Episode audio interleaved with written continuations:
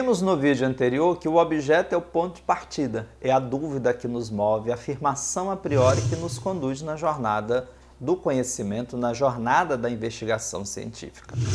Vimos que ele é o ponto de partida e que não é possível construí-lo, identificá-lo, sem que nós tenhamos acerca do tema em que ele se insere uma leitura prévia, uma leitura mínima que nos permita a definir um rumo. Esse rumo, claro, ele é sempre um rumo prévio, ele nunca é definitivo, ele é sempre um rumo a priori. É claro que é no decorrer da pesquisa, é na condução do processo, que nós vamos identificar os meandros, os caminhos, vamos identificar que aquilo que nós imaginávamos era o objeto, na verdade não é. Ou então é um objeto, mas ele perde importância diante de descobertas que achamos pelo caminho.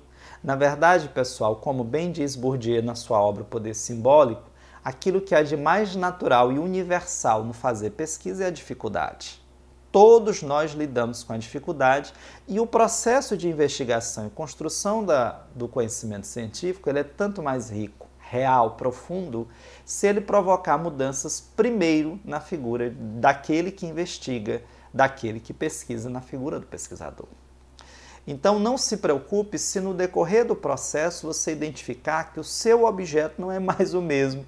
Não entre em crise existencial, isso é da natureza do processo de fazer pesquisa. E eu disse que no vídeo de hoje nós trataríamos de como que o objetivo geral está relacionado com o objeto de pesquisa.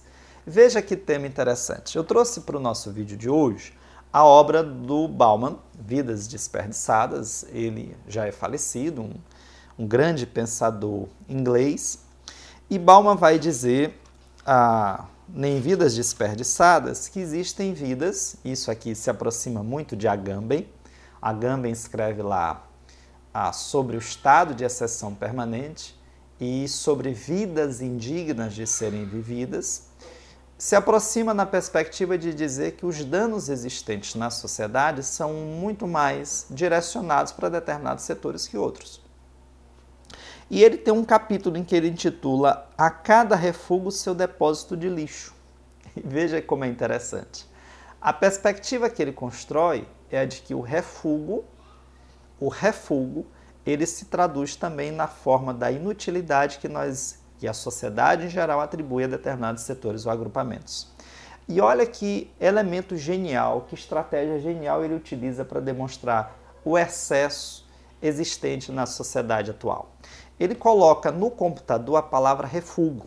Imediatamente o Google dá para ele, salvo engano, 3 milhões de possíveis sites a serem pesquisados. E aí ele aprofunda e utiliza aí o desenvolvimento do seu texto. Quando eu coloco refúgio no Google e ele me dá 3 milhões de resultado, resultados, ele me dá um possível, alguns possíveis sites e me dá milhões de refúgios. O excesso, a sociedade do excesso do desperdício. Veja a estratégia utilizada para construir o argumento. O objetivo central não é falar do refúgio, não é falar do excesso é falar como que a desigualdade na sociedade contemporânea se traduz em excessos, inclusive em excessos humanos. E aí, pessoal, quando eu defino o meu objeto, então o tema é desigualdade, mas o meu objeto de estudo é como que a desigualdade produz refugos, inclusive refugos humanos, eu preciso traduzir esse objeto no objetivo geral. Um projeto de pesquisa terá coerência se eu identificar pelo objetivo geral aquilo que constitui o meu objeto. Bem vistas as coisas, todo objetivo geral ele é construído em forma de verbo, né? sempre em forma de verbo. Então, pesquisar, analisar, identificar, compreender, começa sempre em forma de verbo, no infinitivo. Bem vistas as coisas, o objetivo geral ele é o mesmo objeto, traduzido agora em verbo em uma outra linguagem, mas é o mesmo objeto. É claro que no decorrer da pesquisa, na medida que nós vamos construindo, esse, esse objetivo geral pode ser alterado, pode e deve ser alterado.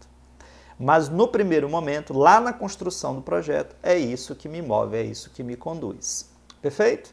Ah, no nosso próximo vídeo, nós veremos alguns exemplos de objetivo geral e alguns problemas que aparecem na construção desses objetivos. Tem gostado dos nossos vídeos? Não deixe de marcar seus amigos, compartilhar, deixar aqui as suas dúvidas e dizer sobre o que você quer que eu fale nessa nossa série especial sobre metodologia do trabalho científico voltado para o direito. Eu sou o professor Jean Nunes, não deixe de se inscrever aqui no nosso canal ah, e nos seguir nas nossas redes sociais, Instagram e Facebook.